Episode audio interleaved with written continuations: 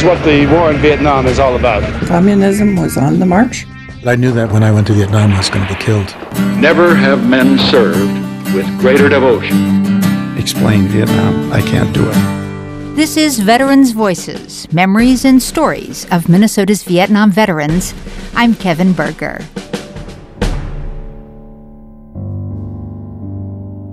My name is Fletcher Hines. I uh, volunteered for the Marine Corps in uh, 1968 and uh, did the tour in Vietnam and uh, was injured once and, and uh, came back alive. I ended up uh, serving in the 2nd Battalion, 5th Marines, Hotel Company, infantry soldier in the I Corps on the ground in the country for, well, the Marines it's 13 months, the Army it's 12. So, you know, just did the tour in Vietnam and, uh, and uh, it, was a, it was a traumatic experience, but, uh, you know, the experience kind of helps makes you who you are today. So, uh, in some ways, uh, there's been some positive uh, outcomes from the experience. As I talked to Fletcher Hines, he told me that he was a social worker. He's had his career in Duluth, and I guess I wasn't really surprised when I reflected on that because he has the heart and soul for helping people who are in need, in pain. He wanted to work with other people to help them, but also to help himself. And Fletcher Hines is the unusual veteran who not only wanted to go back to Vietnam just to process it, but also to find a way to be of service to the people there, to return to the enemy that he had been sent to kill, to go to that country and try and help with the rebuilding effort. I think a lot of people uh, believe that people join the military because of uh, some kind of uber patriotism or something. But that was my second year of college, going to Upper Iowa College, and I was just tired of looking at the cornfields and going to college, and I wanted to see the world. And as a kid who uh, didn't have a lot of resources, uh, one way to see the world is to join the military. And uh, so I, uh, I had a couple of friends who joined the Marines, and I thought I would join the Marines and get to see Southeast Asia. So I went to boot camp and infantry training, and then went to Vietnamese language school for 12 weeks in Monterey to be a field interpreter, and uh, ended up uh, going over to Vietnam in 1969, assigned to the uh, hotel company 25 with the Marines. So, this idea of seeing the world, how'd that work out? Well, I got to see uh, quite a bit of the, Vietnam, but in a, relatively small area, and I, it was basically out in the country. You know, you didn't get to go into uh, the cities or anything. Uh, I was, uh, you know, the I Corps or the headquarters was in Da Nang, and uh, but as an infantry soldier, as a if you weren't an officer, you couldn't couldn't go into the town. I wasn't in uh, in and around Da Nang much anyway, just when I came in and when I left. But we were both basically out in the out in the paddies and and in the jungles uh, with the people, you know, just the little villages and farms. So my experience over there was a very rural experience. Uh, didn't see any, you know, the villages were probably, you know, eight or ten hooches but a lot of it was just uh, individual farms and rice paddies and farmers, and you're basically living outside for a year. It's I tell people it's like camping. You know, you're just living outside for a year, and no tent or anything. You just uh, are in rhythm with the nature. You, you know, you uh, when it gets dark, it gets dark. When it gets light, it gets light. And uh, there's really no clocks or anything. You're just kind of on the move and, and uh, doing different uh, maneuvers and patrols and unit movements and ambushes and uh, basically just out in the out in the country pretty much. And what were some of your duties? Well, as an infantry soldier, your duty is to kill the enemy. So uh, basically, just uh, you know, the company maneuvers. Maybe you'd be a blocking force for another company or something, you know, to try and uh, uh trap the enemy uh, between the blocking force and the and the enveloping force. And then just uh, you know, as a squad leader, a fire team leader, you know, you're just going out on ambushes. You basically you look for the enemy during the day and then you build a perimeter at night, dig in at night, dig, dig foxholes at night, and uh, hope you don't get attacked at night. They, of course, had the advantage at night because uh, we had all the air support and the artillery and everything. So. Uh, uh, nighttime was a time when you had to be very vigilant. During the day, you just uh, pursued the enemy and, and uh, tried to tried to find them. So, uh, but it was basically just a ground pounder, carrying an M16 rifle, and you know, you also had to carry other things like the mortar rounds and machine gun ammunition. During the rainy season, you carried a, a poncho jacket or a rain jacket if you could get one. So, but basically just uh, living outside and uh, trying to track down the enemy is what it amounted to. And, uh, you know, not to put too fine a point on it, but if your job was to kill the enemy, mm, were you successful in doing your job?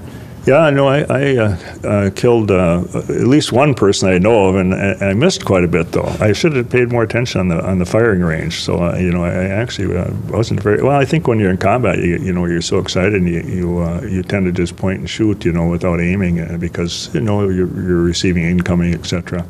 Then a lot of times you would uh, shoot into tree tree lines and stuff. You'd be assaulting through tree lines where you're ambushed or whatever, and then you'd you'd just be shooting into tree tree lines, exchanging grenades, and then you'd come through and count the bodies. So a lot of it you don't really know who killed who, you know. So, uh, but uh, there was one person I know that, that I killed directly, uh, and the rest were, I don't know, just kind of company kills, I guess you'd call them. You know, it's very seldom that uh, you get a chance to actually look at someone and, and aim and shoot at them. You know, because everybody's you know uh, concealment and cover, and you know, you're uh, the enemy was. Uh, they didn't walk around in the open. so anyway, but uh, yeah, it was uh, you know, and that's something you have to deal with morally when you come back is the is the damage that you caused and the fact that you participated in killing and destruction and those are moral things you have to deal with when you come back. And I think our country doesn't recognize the, the moral injuries or the moral implications of uh, soldiers when they come back, and the fact that uh, everything you did you were taught not to do in Sunday school you do over there, and then you're expected to come back and just be like normal. And uh, so the morality of war, I think, is something that I think we skim over a lot. I think as a nation, in some ways, we're still jammed up about this war. And I think for Fletcher Hines to be so frank about his moral injury, I think that's controversial. Not everybody wants to address that. Not everybody wants to acknowledge that.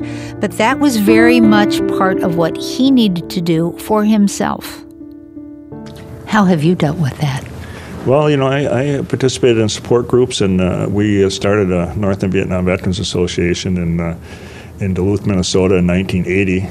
We uh, were able to generate a lot of veteran support out there. We we formed an organization, nonprofit organization, and uh, we provided some support groups ourselves. I was a social worker. We had some other social workers, so we provided we did support groups for veterans and suicide calls, that kind of thing we were successful in getting the Veterans Center in Duluth uh, through uh, Senator Boschwitz at the time, and uh, so that was a big win for us. And uh, so I've been active, uh, you know, trying to be active in uh, veterans issues, rehabilitation, and, and, and readjustment issues, you know, since I got back, and continuing to work on you know, trying to see if we can expand the veterans courts in the state of Minnesota, and you know, trying to get colleges and and technical institutions and licensing and certification agencies to accept more military training towards degrees and licensure and certification so that the people who serve get a chance to catch up with those who didn't serve. And then doing projects overseas in Vietnam. I've been doing humanitarian projects in Vietnam and Cambodia since 2004. Some of that is just as a personal healing thing, you know, just uh, it's a personal thing. Uh, myself and a number of other veterans formed a, another organization, Minnesota Veterans for Progress, and uh, we've been doing humanitarian work uh, in uh, Vietnam and Cambodia. Vietnam because of the war in Cambodia, because uh, you know we had a secret war in Laos and Cambodia. Uh, after we withdrew from Vietnam, and we just put a lot of ordnance out there, and a lot of people were killed in, in those in that in the, during the secret war also. So trying to do some work in Cambodia. Tell me about that work.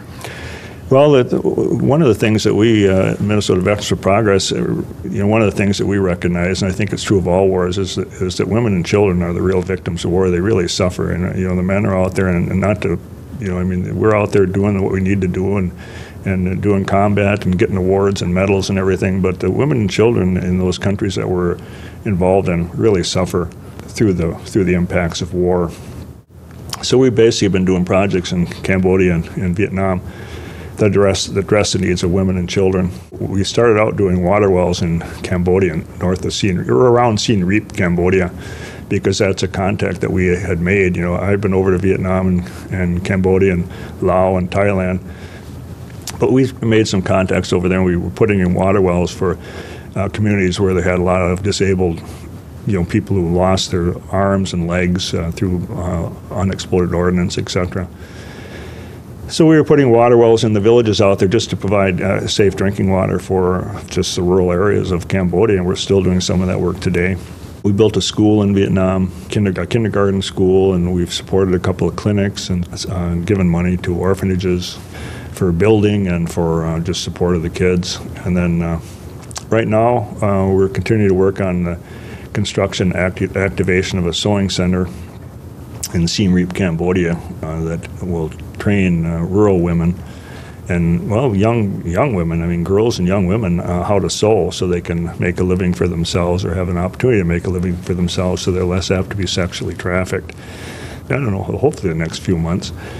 And we just now put a. We've been supporting some ethnic schools in Phu Binh Province, which is a poorest province of Vietnam, and uh, there's three schools there we've been supporting, and uh, you know, supporting children individually, 300 bucks a year keeps a kid in school, and these are ethnic kids, so they're you know, they're not Viet people, so they're they're stigmatized and aren't really part of the, the general flow of, of the culture and the economic opportunities that that pre- presents to themselves. So, you know, they live in villages at a subsistence level. They cook over open fires and basic sub- subsistence level agriculture. Try and get them in school and get them educated so they can move out of that lifestyle.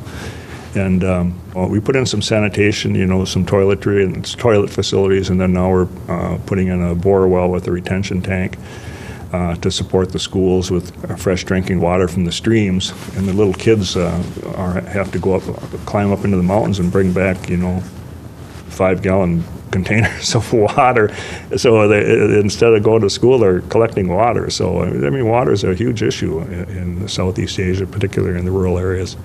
So again, it's kind of a, a, veteran, a personal thing about trying to, you know, reconciliation work, and also the idea that if we cared about uh, these countries enough to go to war to try and help them out, we should continue to to uh, support and help these people out because uh, you know they've made some progress since the war, but a lot of the people uh, in Cambodia, Laos, and Vietnam continue to live subsistence level uh, lifestyles. Has it been satisfying to you? Has it whatever you needed to work on. Has, has this been helpful for you? Yeah, the first time I went to Vietnam was in 2004. I went back with another veteran. Uh, the first time we went over there, we did a wheelchair distribution in the, in the uh, Mekong Delta.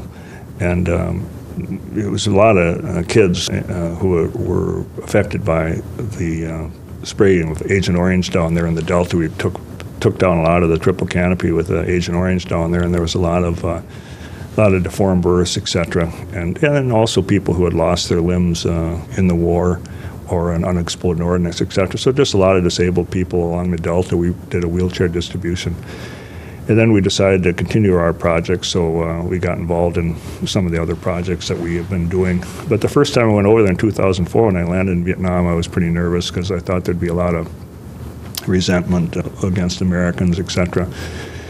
And uh, I found out that basically they really liked us, uh, liked Americans over there. Most of the people that uh, you interact with uh, were born after the war. They had a huge baby boom, just like we did after World War II. So people, to them, it's just history, you know. They, they so I mean, uh, they liked Americans because they always say we're kind of like the Russians, only we have money. So they, they like the Americans. Uh, so I was very well received, and I've traveled quite a bit, but I still really like Southeast Asia. I'm sure it's because of the emotional connection I made uh, during the war. You know, when you're in the war, it's a big part of your developmental years, and you, know, you leave a part of your heart over there. You know, just because it was a traumatic experience. So I still really like going to Southeast Asia, and I've been back four or five times, and. Uh, I'm not sure when I'll go back again, but it depends on how much money we can raise, I guess. But uh, yeah, it's been very helpful for me personally and helped bring some closure to to the uh, war experience. I went back to An Hoa, which was the regimental uh, rear for the 5th Marines. And uh, now, of course, there's no indication that there was any. It was like a sandbag city, but now there's nothing there except rice paddies. like the war never happened. So they've really done an excellent job of re- reclaiming the land, and now it's just all rice paddies. And and I scratched my name in the sand and saying I have returned, etc. So you know, it was kind of a close the loop a little bit. So reconciliation is possible.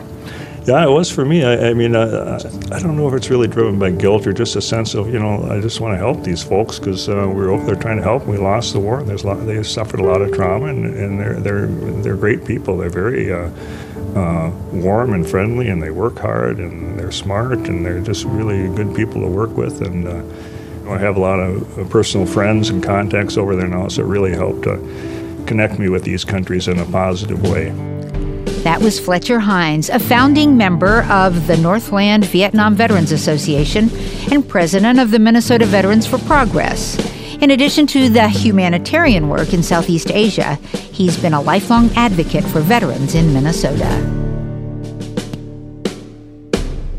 On the next podcast, a veteran who is brutally honest about what he saw and felt in Vietnam. Fear is healthy. Fear tells you, don't be stupid, be smart.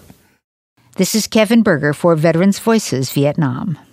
Veterans Voices Vietnam is produced by Ampers, diverse radio for Minnesota's communities, in partnership with the Minnesota Humanities Center and support from the state of Minnesota. Online at ampers.org.